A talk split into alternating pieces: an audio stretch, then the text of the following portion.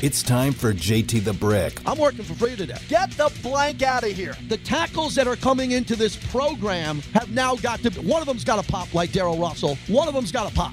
Who's it going to be? How long we've been waiting for a young defensive tackle to come in here since Darrell Russell and go, I got this. Don't take me off the field. I'm a beast. JT the Brick. I'm on a roll. I want an elite superstar 25 year old linebacker who's going to play five years in a row. You're going to pay him a new contract, and he's just great. This place hasn't done that well. And now Dave Ziegler probably could do a much better job at that position, I would believe, because the Patriots had a lot of good linebackers. Play that rant again. I'll get the hell out of here. And now, here's JT the Brick. And filling in for JT today, here's Harry Ruiz. Let's go, Raider Nation. It's Wednesday. Yeah, it's a short week, so we're halfway through the week here on the JT The Brick Show. I'm Harry Ruiz. Thanks for joining me today here on another edition of the JT The Brick Show on Raider Nation Radio 920 a.m. I got a couple of guests lined up today that are very, very good. Alan Snell, founder of LVSportsBiz.com, bike safety advocate. He covers all the business side of sports in Las Vegas. He'll be joining me at 1220 o'clock. We'll talk about the importance of the NFL being out here in Las Vegas and how it has helped the economy. And at 1 o'clock, Polo Ascencio, Spanish radio announcer for the St. Louis Cardinals since 2016. His story is very special. He's a guy from Tijuana, Mexico, a border guy right there, San Diego, Tijuana. And um, him in the past, he used to listen to the JT the Brick show. Guess what his job used to be? He used to be a custodian. He used to listen to the show while working, and now he's living his dream, calling baseball games in the Major League Baseball, and he's a great announcer. We'll play one of his clips later on on the show, and he knew about the tradition of those Raiders versus Chargers matchups because he was right there in the border. So we'll talk about football, we'll talk about baseball, we'll talk about his personal story, which is inspiring, and it's simply the American dream. Every everybody wants to live it, and he literally is uh, a an example of how you can get through any situation and never quit on your dreams. We'll talk, of course, Raiders football. I love talking Raiders football, even though the preseason action starts until August 4th with the first game for the Raiders, a Hall of Fame game out there in Canton, Ohio, the same weekend that Cliff Branch is finally getting inducted. And we know training camp is right around the corner. Rookies report on the 18th. Carr ain't a rookie, but he'll be there. We know that. And then on the 20th, the vets will be in the building as well. We're two weeks away, but I love talking football. I love talking Raiders, so we'll talk the silver and black. We'll talk basketball because the Summer League here in Vegas kicks off tomorrow. But there are already some Summer League games going on in Utah, in San Francisco, and Chet Holmgren, he's been doing an amazing job in the minutes that he's been getting since he started yesterday with OKC. And we'll talk about him. We'll talk about KD, the summer of Kevin Durant. Where is he going? Is he staying with the Nets? What's going on? We'll figure that out or try to figure out what we think on that situation because it's definitely a crazy one. This base this basketball off season is going to be a wild one. A lot of moves going on, and something that we definitely got to keep our eye on with Kevin Durant switching teams potentially for a third time from OKC to Golden State, from Golden State to the Nets, and now who's going to be the next team that's going to have KD on their squad, and also baseball, the Angels. What the heck is happening with them? They had all the hype in the world around them. And right now, they have the fourth worst record in the American League. The Yankees, they're still the in the top of the food chain, despite Bobby not liking them. But you know what? I'll keep saying this. It's July. You got to get through September and to October in a very hot level. You don't want to peak early. And I don't know if the Yankees are peaking early, but they're pretty damn good right now. And the Dodgers, they're doing the Dodgers thing, just hanging up there in first place. They're still not at the top tier form, but we'll talk about that a little bit more ahead here on the JT the Brick Show. If you want to call in Raider Nation, do it right now 702 365 9200. That's a line where you can call in. Bobby answers your call. You give him your name, and he'll put you on the air here with me on the JT the Brick Show on this Wednesday afternoon here in Las Vegas, where fortunately we're not in the 110s this week. Bobby says yet. I'm like, hey, I take a win whenever I can get it. I went and ate some tacos last night and I was driving at 11 p.m. and I put my windows down. I was like, hey, it's 91. I can drive with my windows down to 91. Once it hit triple digits, then it's up and blasting on the AC. So, Raider Nation, what is something that you guys complain about? And I'll include myself in the category because I'm a member of the Raider Nation. When the national media puts out all their power rankings and their lists and their opinions about the where the team talent wise is right now with the Raiders. It's like, oh, there's bias and they always put the Raiders way below where they should be and it could be true, it can't it could not be true. It depends on what your opinion is. Theirs, they got the Raiders down there. The Raiders, they got to prove them wrong once the season starts. But I like an exercise that the that ESPN does every year. They do a survey of more than 50 NFL coaches, executives, and scouts where they ask them to rank the top 10 players at 11 different positions. Yesterday, they released the list for defensive tackles, with the Raiders not having any on that list. And just thinking about the defensive tackles the Raiders have, all right, it's more of a committee where you're going to be switching players and putting in guys in there depending on the situation, and you don't have a huge name in there. So I got no problem with them not having Bilal Nichols in the top 10 of the position, and Quinton Jefferson in the top 10 of the position, or Cal Peko in the top 10. Well, Quinton ain't with team no more, but you get the point.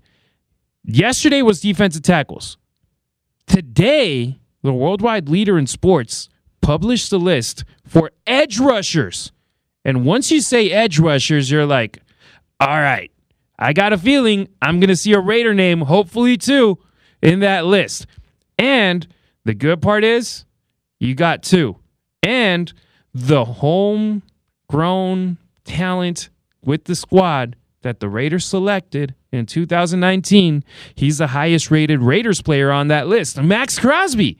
He was voted as a top five edge rusher in the survey, being selected number five behind TJ Watt, who just tied the all time single season sack record last year, Myles Garrett, and the Bosa brothers, Nick at number three and Joey at number four.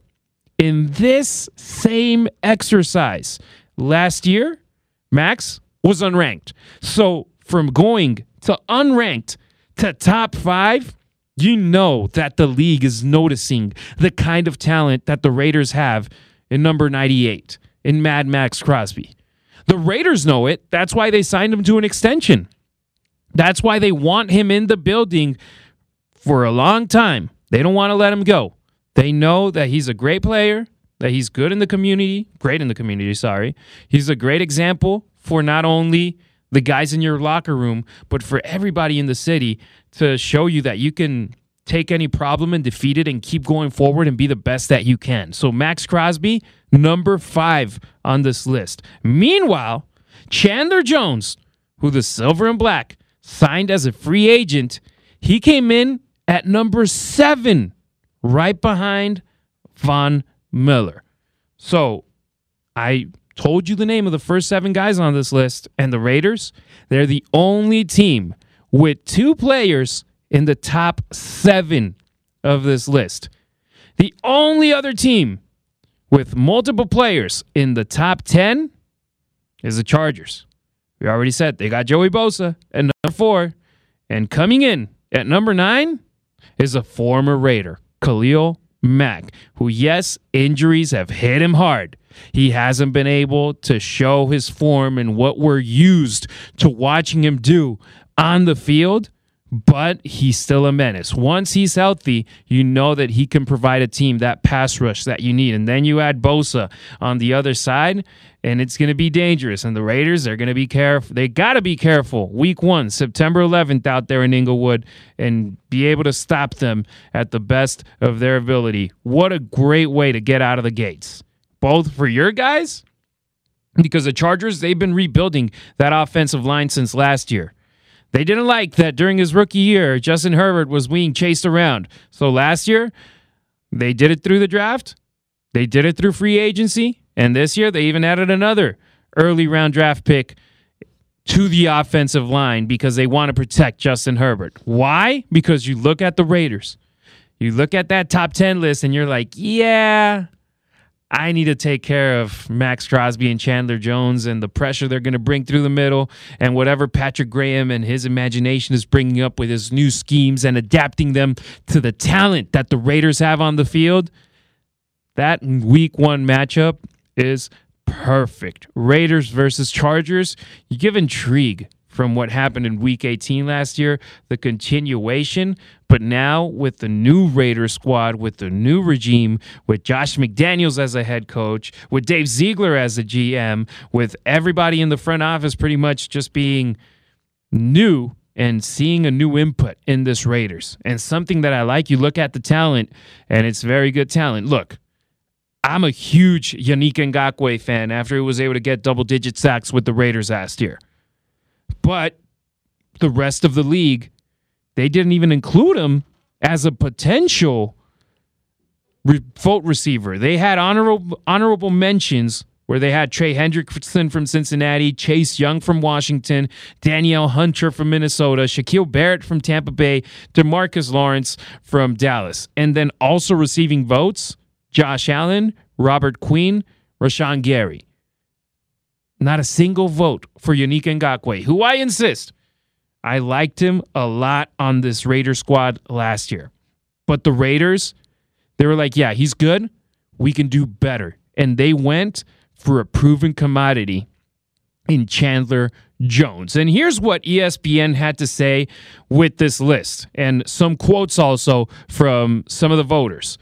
Here's what ESPN said Teams demonstrate how much they value players by the money they pay. And Crosby, fresh off a contract extension, is now the second highest paid defensive end in the NFL on a per year average at 23.5 million annually. He anchored the Raiders attack with 42 quarterback pressures, tied for ninth in the NFL last season, and a 21.4% pass rush win rate, ranking 12th. So here's what an defensive coach from the AFC said.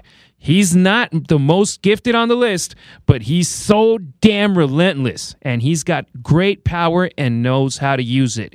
He's a technician too.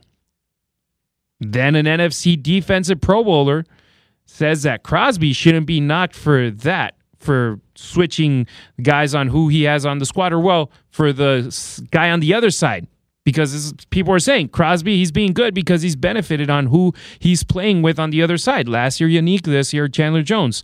This is what an NF- NFC defensive pro bowler said about it. He's still got moves and a knack for understanding the flow of the game, elevating his pass rush the last two years with adding his spin as counters. And his, his long arms set up more moves. That's what an NFC Pro Bowler said about Mad Maxx. And yeah, Crosby, his growth in this league has been amazing. And you see both his teammates, Yannick, came to Vegas, and the first guy he was with was Maxx. They were right there all the time on the field, pushing each other.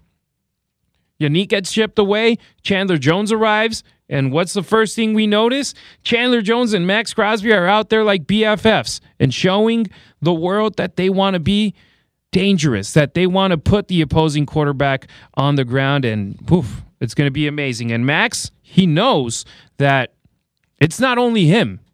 Maxx has new teammates on this Raiders squad, and he spoke about it during his last press conference in Raiders facility during OTAs. This is what Crosby said about his new squad. Yeah, you know, uh, a lot of new faces, like you said, um, but it's exciting. You know, obviously having Chandler on the other side, having Bilal, you know, a bunch of bunch of new faces. Andrew Billings um, goes on and on. Kyle Peko. There's there's a, there's a ton of new guys, but um, everybody's got a great um, a great attitude, you know, towards towards learning. You know, at the end of the day, we're all here for the same reason. We're here to win football games. So, um, regardless who's you know who's out there, we got to be on the same page and and all be flying to the ball. So, um, yeah, we're off to a good start, I think off to a good start, and it's going to continue during training camp in two weeks out here in the Las Vegas area in Henderson, Nevada. And Chandler Jones, despite all the stats that he has, and everybody looking at him as a very one of the great players over the last decade in the NFL. And here's what an AFC scout said. Maybe he's declined slightly, but he's still really good. Always been a stiffer guy, but he's got power and knows how to rush skill wise. So they're still giving him his respect. You see some national media outlets saying it's like, yeah, he just turned 32. So maybe he's going to start his decline. And yeah, he had five sacks against uh, in the first game for Arizona last year in week one against Tennessee. And then he had five and a half the rest of the way. It's like, hey, this guy, he's still skilled. And that's what I like about these surveys. It's like you're talking about the guys that are in the game giving their opinion about the guys that are in the game and they're ranking them coming into 2022 not what they think the projection is over the next three, four years. No. What's going on for 2022 for the next season in the NFL. And Chandler Jones, he wants to prove himself. He wants to do show the world that he's still worth the money that the Raiders are paying him. Three years, $51 million in March. Chandler Jones, let's hear him on what he said during training camp. Well, during OTAs. Training camp is right around the corner, but during OTAs because he wants to prove himself on the field. I won't use the word prove myself. Um, and and as far as anxiety, yeah, of course. I mean, I get butterflies before practice today. I get butterflies every day, and that just shows that I love the game. I love the sport. I want to do well. Um, and like I said, it's a new team. You know, there's new coaches, there's new scouts, there's new staff. Like I said, I know a lot of guys from the staff, but um, I don't want to go in front of these guys and say, hey, you know what I can do. You saw me a few years ago, or you saw me in ESPN. You saw me 2019, I had 19 sacks. I mean, what have you done for me lately? And what can you do for me now? And I know that, I understand that. So um, I take pride in my work, and I, I come to work every day uh, with a smile on my face, but also to perfect my craft. There you go. Chandler Jones said, Well, I don't want to prove myself, but then you heard him towards the end. It's like, yeah, everything he has done in the past, is in the past. He wants to show them what he can do right now in the present. And that's something that Gerald McCoy, remember when he arrived to the Raiders last year, that a lot of folks looked at him up like, oh, damn, all pro guy. He's been there, done that. Multiple Pro Bowls. I want to be where he's been.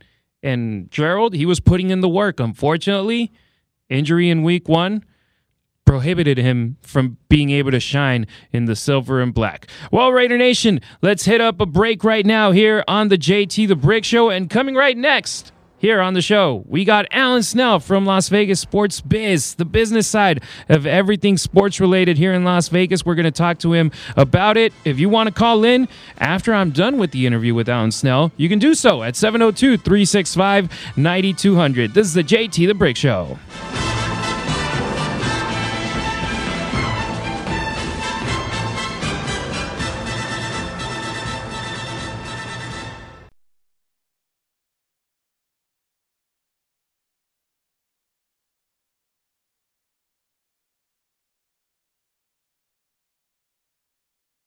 No disrespect to Davante at all, zero disrespect. But I do think that Davante will will make uh, Derek Carr better, and in time they will be a dynamic duo. Now, will it be the duo that that Aaron and Davante had? Time will tell. I think Derek Carr is a very good quarterback, but he's not in Aaron uh, Aaron's league yet. Uh, it may never be and, that, and, that's no disrespect either. But but I do think that Davante uh, owes a great deal of gratitude to, to Aaron and and the Packers drafted him. That's not to say he's not a great player because he is a tremendous player, and, uh, and and, we'll see that with I almost said Oakland with Las Vegas. Uh, but it's just hard to, to shift gears, especially from a player as prolific as Aaron Rodgers. I'd be shocked if he had the same year he's, he's had the previous year. That's not to say you can't do it, but I, I would be shocked. Whenever you hear no disrespect, but you hear that but, and it's like, all right, let's see this hot take that's coming. And of course, there you go. Brett Favre talking about Davante Adams and thinking he's not going to have the same kind of production out here in Las Vegas as he did over in Green Bay with Aaron Rodgers. The JT the Brick Show is brought to you by Resorts World. With more than 40 food and beverage experiences to explore, Resorts World Las Vegas offers more globally inspired dishes than any other destination on the strip. From casual market fare to fine dining, they've got your cravings covered. Visit our friends out there at Resorts World. And someone who I was very fortunate to be able to see for the first time in a while when I went out to the WNBA game uh, 10 days ago is Alan Snell, founder of LVSportsBiz.com and a Vike safety advocate. I got him on the line right now. Alan, always a pleasure to talk to you, man. Harry, it is fantastic to talking with you. It's been too long. Uh, I agree with you. We just saw each other about a week ago at the uh, Aces game, and people should know that we actually first met in the Vegas Golden Knights press box, I think, when you were on radio about five, on TV about five years ago, and then you went through the Las Vegas Lights. You did a great job with them. I really appreciate your work when I was covering the Lights, and now I got to say, I just have to commend you for the work you've been doing on the radio. Love the passion, love the intensity of your radio work covering the Raiders. So good for you, Harry. Thank you so much, Alan. Yeah, man, I've always appreciated your work because it's different from what you see from 90% of the media out here, both in Las Vegas and in other markets, because you're focused on the business side of things. How more difficult is it being able to do that instead of the typical? For example, if you listen to one of my radio broadcasts with the Raiders on Lotus on uh, 1460 AM, we focus on the game, on the injuries, on everything going on, and you you focus on pretty much everything else besides what's going down on the field. Yeah, exactly. So I came up through the ranks as a City Hall reporter, covering City Hall in places like Denver and Seattle and South Florida. And I actually got in the whole realm of the business of sports when I was covering City Hall in Denver. And at the time, in the late 1990s, Pat Bowlen, then the owner of the Denver Broncos, wanted a subsidized football stadium. I was fascinated. This is really in the golden age of um, you know, when, when teams were looking to get subsidies to build their stadiums and arenas and ballparks, uh, that's how I got into this whole uh, business. I was always fascinated about the interesting dynamic between government and sports and business and development and sponsorships. And LVSportsBiz.com really, we just celebrated our fifth anniversary just last month. And, you know, we pretty much hit the wave right when things launched in June of 2017 with the launch of the Vegas Golden Knights hockey team. Their team was selected in June of 2017. And as you know, Harry, the complete landscape and the economic landscape of tourism changed fundamentally with the construction of the Raiders football stadium. Yeah, and I wanted to ask you about that. How have you seen uh, the economic growth. I mean, in a city where you got millions of visitors per year, bringing the NFL and putting public money into that stadium for football games from August through January, but also being able to bring big events with the soccer games coming in uh, in this month in a week there's going to be Chelsea against America at Allegiant Stadium. Then two more soccer games the following week with Juventus Chivas and Real Madrid Barcelona. But all the concerts. How have you seen the growth of the city with Allegiant Stadium? Well, it's been a, a fundamental shift in the uh, tourism industry of Las Vegas, Harry. I mean, you have a, you had a lot of acts that would have been bypassing the Las Vegas market if not for a stadium of this scope. Also, let's face it, both, um, you know, what's interesting is that Allegiant Stadium came online the same year of SoFi uh, over in Los Angeles, so it worked really well for the uh, concert organizers because what they did was they, they simply added uh, SoFi and Allegiant Stadiums onto a lot of uh, concert uh, circuits. So it worked out really well. Let's face it, uh, you know, we both cover uh, the Raiders games. And if you notice, not only are the Raiders games local NFL games, they're really as much they're as much an NFL local game, Harry, as they are a tourism event. You have so many people coming in from Southern and Northern California. You know, you have the Raider fans who who are coming in from all parts of California. Then you have all the opposition team fans coming in you know, when you have Denver and Kansas City in your division, you're going to have a lot of fans from those markets coming in. If you remember last year, they played teams from Chicago, and Washington and Philadelphia. All those fans flew in, and it it works out well for the financing of the stadium because the the tourism tax, the hotel room tax charge that goes on every single bill, is helping pay the public share of the construction costs for this football stadium. So, in that way, I think from a public policy standpoint, I think you have as true and pure financing as possible, given the fact that the tourists who are coming to events are also helping pay for the construction of the stadium.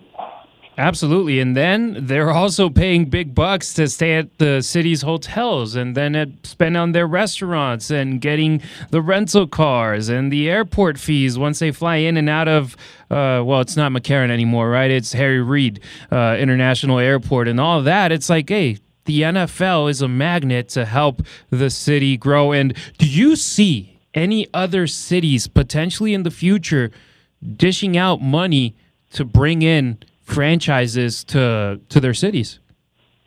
Yeah, that's a fantastic question, Harry, because Las Vegas is a very hot market right now for that very reason. The state legislature approved the um, the hotel room tax that's paying uh, that's coming up with the seven hundred and fifty million dollars toward the construction of the public share of the Raiders Stadium. Don't forget that our tourism agency, the LVCVA, kicked in eighty million dollars to help build the Las Vegas Aviators baseball park in the in the form of that naming rights deal. The state of Nevada. People forget about this. You mentioned the NBA Summer League, and it's all going to be at Thomas and Mack. Well, guess what? You know, the state kicked in about seventy, seventy-two million dollars several years ago to upgrade that uh, arena, and that would eventually be accommodating, like you mentioned, the NBA Summer League. So it's it's tough. You know, it's it's always a controversy when local governments ask their local markets to come up with public money because you always have this, you know, debate about billionaire owners and their teams versus, you know, the governments that are, have a lot of competing public needs and how do you make that balance? In fact, we're seeing that re- play out here in Oakland uh, and the whole Oakland Athletics baseball park controversy. Uh, in fact, just last night, I believe the Oakland City Council voted to not have a public vote on their proposed ballpark out by Howard Terminal at the port of Oakland out there. And you know, uh, there's always there's always controversy. Um, Las Vegas is a hot market because we were willing. We what's interesting about Las Vegas is that for decades they were not willing to open up the war chest in public dollars for stadiums and arenas. Then they did, and that's why you have so much interest.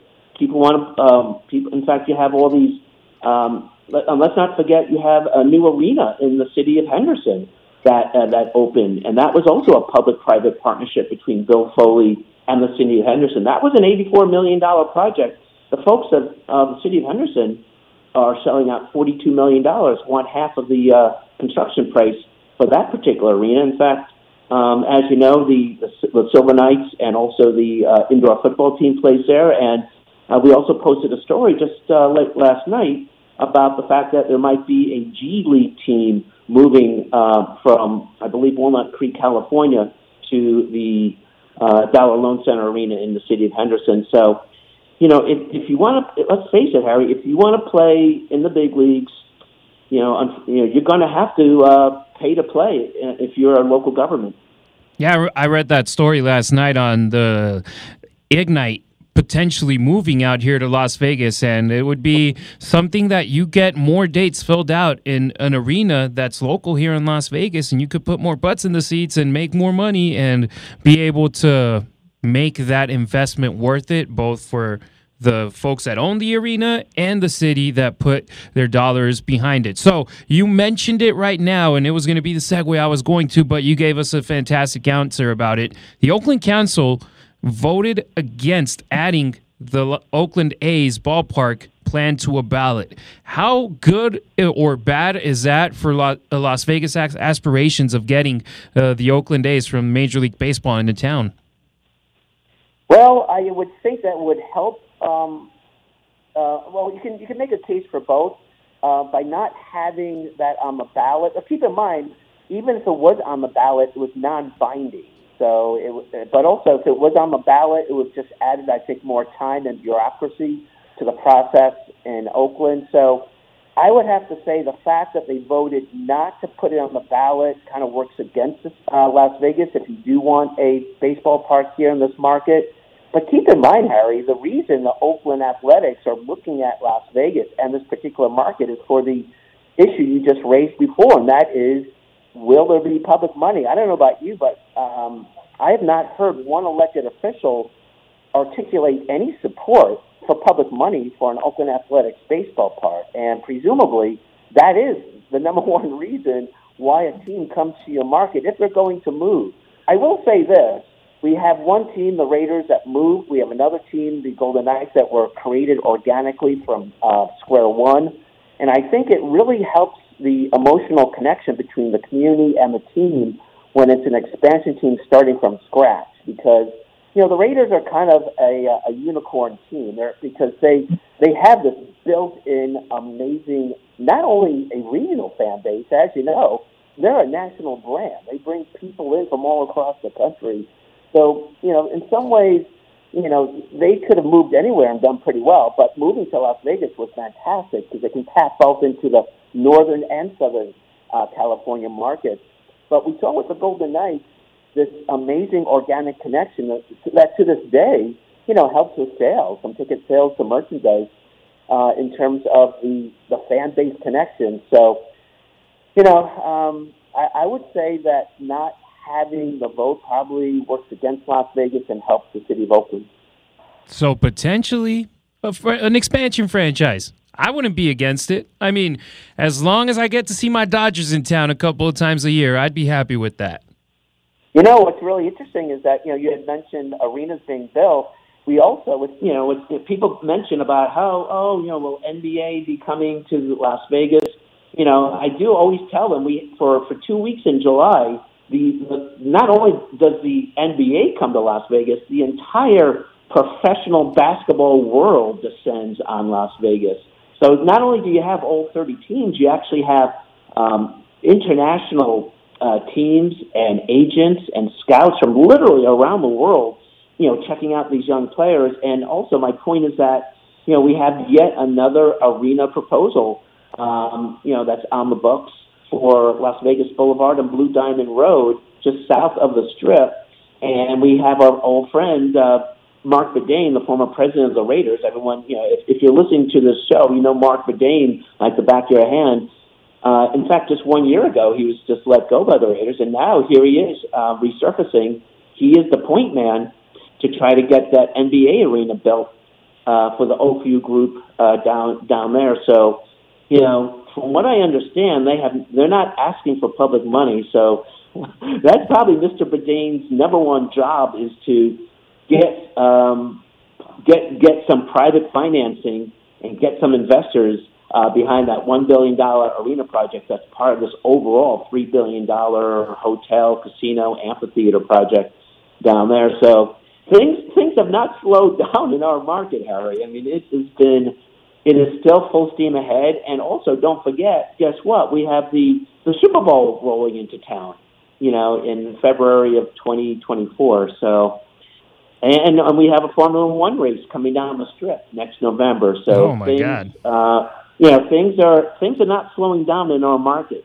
Yeah, when I moved out here to Vegas in March 2017, it was pretty much the Las Vegas 51s, NASCAR, and the Golden Knights were going to debut once the following NHL season started, the 2017 2018 in late September, early October. And now it's like everything is happening. You brought up that project where Marc Badain is a part of, and of course, he has great connections in the city from being involved. Yeah, being involved in the construction of Allegiant Stadium, and then you add all the connections that Marc Badain has. And Tim Leiweke, the former head concho in AEG, which yeah.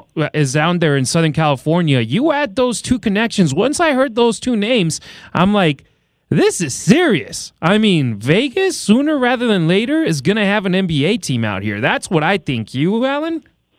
Yeah, you know what's really interesting, Harry, is that Anschutz Entertainment Group, uh, the company you uh, referred to, is part owner of T-Mobile Arena. They actually combined forces with MGM Resorts to build that arena that opened in April of 2016. Bill Foley ended up buying a 15% share of the building. But here you have AEG, and guess what? Tim Leiweke used to run AEG. Now he's with his own outfit, also based in Los Angeles.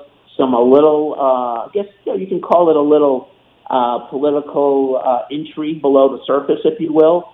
And let's face it, it, you know, I don't know if you've heard the same chatter as well, but if you've noticed, MGM Resorts has cooled their jets a little about NBA coming to Las Vegas. In fact, as you know, in past years, they've always been the title sponsor for the NBA Summer League. It's always been MGM Resorts, uh, you know, presenting the NBA Summer League. This year, they're off. The, the MGM Resorts um, brand is not is not on the NBA Summer League uh, this year, and uh, there's always there's been some chatter about Bill Foley not being too thrilled about having an NBA team coming to Las Vegas as well because let's face it, I mean, it's more competition. The one thing that we do have to kind of keep an eye on about our market is that, you know, we're not one of these big, sprawling New York City, LA, Washington, South Florida kind of markets. You know, Phoenix, Houston, kind of with these these gigantic markets. I mean, you know, we're a market of 2.3 million people, and yes, we do get 40 million plus tourists every year, and so and that number can really be very alerting to these arena builders. But you know, keep in mind our economy is such a tour, it's a tourism based economy, and it's very sensitive to the uh, ups to the spikes of the economy. So when people don't have cash to spend and they cut back on their travel and their uh, and their spending, that could hurt you know the Las Vegas tourism market. So that's something to keep in mind. That you know not only do we have to keep in mind does our market you know how much can our market support all these different sports options? As you know, there's I was just you know reading some uh, items about you know and we and I've reported as well about the new lacrosse team coming online. They're going to be playing, I believe, at the uh, Michelob Ultra Arena, Mandalay Bay, you know, later this year. So you know, there's a and and you have UFC. UFC is based here. They had a huge sellout um, event just this past weekend. So you know, you have a lot of sports options in our market, and you know that we're kind of getting to the point of saturation of, you know, the Raiders. I think will always do well. I think the Golden Knights will will will do well. But you know, the question is, with the size of our market, how much more can we support? Absolutely. And I'll close out the interview asking you as well MLS, soccer, the league has obviously shown interest in the market. Do you think the market will end up being becoming a house for an expansion team in in the in the league? Because in the past there were talks about a group from Boston being interested in buying the lights and then bringing them up to the MLS but then those winded down with the pandemic and now there's talks about an expansion franchise with the Milwaukee Bucks owner and other franchises involved. What what's your thought process on this Alan well, there's a that's a great uh, MLS is a great topic. Um, they, I think, can have some. Uh, what what what we've seen with the with these big high profile games at uh, Allegiant Stadium is that people will travel to Las Vegas to watch soccer, and I think that's important. And also, what's interesting, um, I, I think Major League Soccer will eventually come to Las Vegas keep in mind, MLS like uh, is in negotiations, like you mentioned, uh, with two billionaire partners. And here's to me the rub, and this is a really key, in- interesting uh, synergy, is that the place they're looking at building a soccer-only stadium, which don't they don't have to be as big as Allegiant Stadium. As you know, the MLS stadiums are what around 25,000, 30,000. Yeah, between they 20 and 30. Right. They could be. They could work in. Te- the location is right next door to the proposed NBA arena site. So you can have kind of like a mini entertainment district down south of the strip on those two adjacent big sprawling properties where you have a. Um, this is just strictly kind of dreamy now. A, a an NBA arena at Las Vegas Boulevard and Blue Diamond Road, and then right next to it uh, you'd have the MLS uh, soccer only stadium that would be part of that light uh, rail, that high speed light rail uh, station. that also the Milwaukee Bucks owner has uh, an interest in as well. So uh, MLS and NBA, they can be. I, I can I can see being bullish on those two sports coming to Las Vegas if they work together on the stadium and venue end of it. Because as as you know, the Las Vegas sports industry is driven by the venues. That is what has made Las Vegas a national player now on the on the national landscape is because we have uh, T-Mobile Arena and we have Allegiant Stadium, and if you if you can build an NBA arena and an MLS stadium next door, you can work those synergies together uh, to make it potentially viable. It's going to be a crazy next couple of years out here in Las Vegas. You mentioned Super Bowl, you mentioned Formula One, and I'm keeping my eye also on potentially getting that NBA squad, that MLS squad, and of course, a Major League Baseball squad. Alan Snell, founder of LVSportsBiz.com, bike safety advocate. Can you tell folks where they can reach out to you on social media and, of course, your website? You, Cassandra, Ty, you guys do an amazing job out there. Yeah, thank you so much. Uh, just log on to lvsportsbiz.com. Just uh, bookmark the site.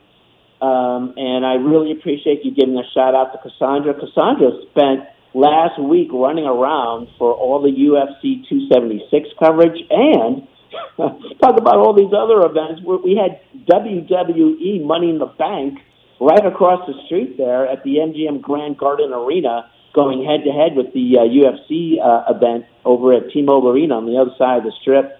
Ty O'Donnell will be joining me again for the Aces game tonight. Uh, his photos are really great, and thank you so much for recognizing the fact that we cover everything outside of the traditional games uh, uh, on the field and on the court. I mean, if it anything that has to do with the arenas, the sponsorships, the ticket prices. In fact, we have the Golden Knights and the Raiders uh, average ticket prices. Uh, we have that right on the site on the homepage in the upper right hand corner. Um, it's always fantastic talking with you, Harry. I love the passion. I um, I just li- I love listening to Raiders Spanish radio just to hear your voice and the passion that you call the games. And when you were doing the uh, the videos, that was like to me that was better than the actual play itself, Harry. I really, really appreciate that, Alan. Thank you so much, man. Hope to, to catch up with you soon. And it doesn't take us this long to, to talk again. Absolutely. We'll see each other soon, Harry. Thanks so much, man. Thank you so much, Alan Snell. Visit him on lvsportsbiz.com. Let's take a break, Raider Nation, and we'll come right back to talk some hoops. Kevin Durant and, of course, Chet Holmgren. He's coming to Vegas soon. Let's talk about him after this break.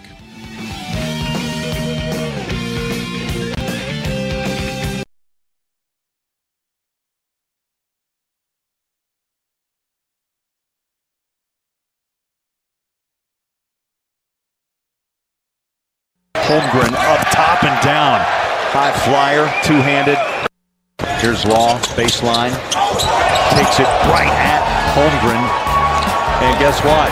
Denied. How about the rookie for the OKC Thunder? From Gonzaga University, the number two overall pick, Chet Holmgren made his Summer League debut yesterday 23 points, seven rebounds, four assists, six blocks, one steal on seven of nine shooting from the floor, and four of six from beyond the arc.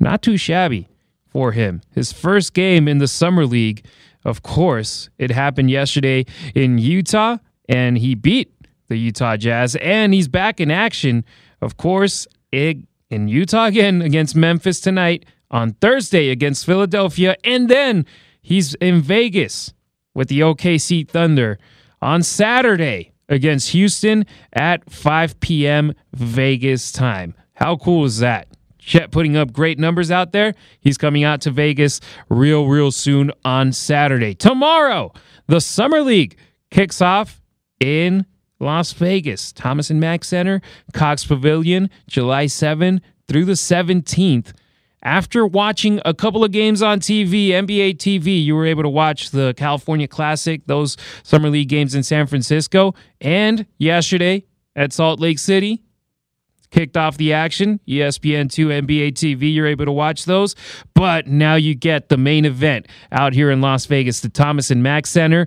You're going to have a grand total of 75 games out here in Las Vegas. So that's definitely going to be fun. You know, 60 games already with teams at, that are going to be facing each other. So you're going to be able to check that action out here in Vegas. Go and support the Summer League. And the big question mark that we got going on when you talk about hoops is what the heck is going to happen with Kevin Durant? KD, is he leaving Brooklyn? Is he staying in Brooklyn? It's like, what the hell is going to go on with uh, this this superstar in the league? And we already saw Rudy Gobert getting traded. He got traded for three ones. Shams says this about Kevin Durant. He said it on the Pat McAfee show. The Nets, they pick up TJ Warren today. They're making moves and they're doing things this offseason with, in their mind, the preparation and operation as if they're bringing these two guys back next season and playing with these two guys. Now, I, I oh. think Oh. they're open in dialogue and they're open to teams like Toronto, Phoenix, Miami making offers. But until they get that price threshold met, which I'm told is all star type players, a boatload of draft picks, they're not going to move. This is what they're telling teams. We're not going to move Kevin Durant until the oh. price is met. Shams Charania right there on the Pat McAfee show talking about Kevin Durant. And of course, if Gobert was worth three ones, what the heck is Kevin Durant going to be worth? A load of draft picks and a load of all star players to be able to move on for him from the Brooklyn side. It's going to be crazy, and we're going to be covering here it here on the JT the Brick Show. Let's go to a break. We're coming back with St. Louis Cardinal Spanish announcer Polo Ascencio from a listener to the show to being a guest.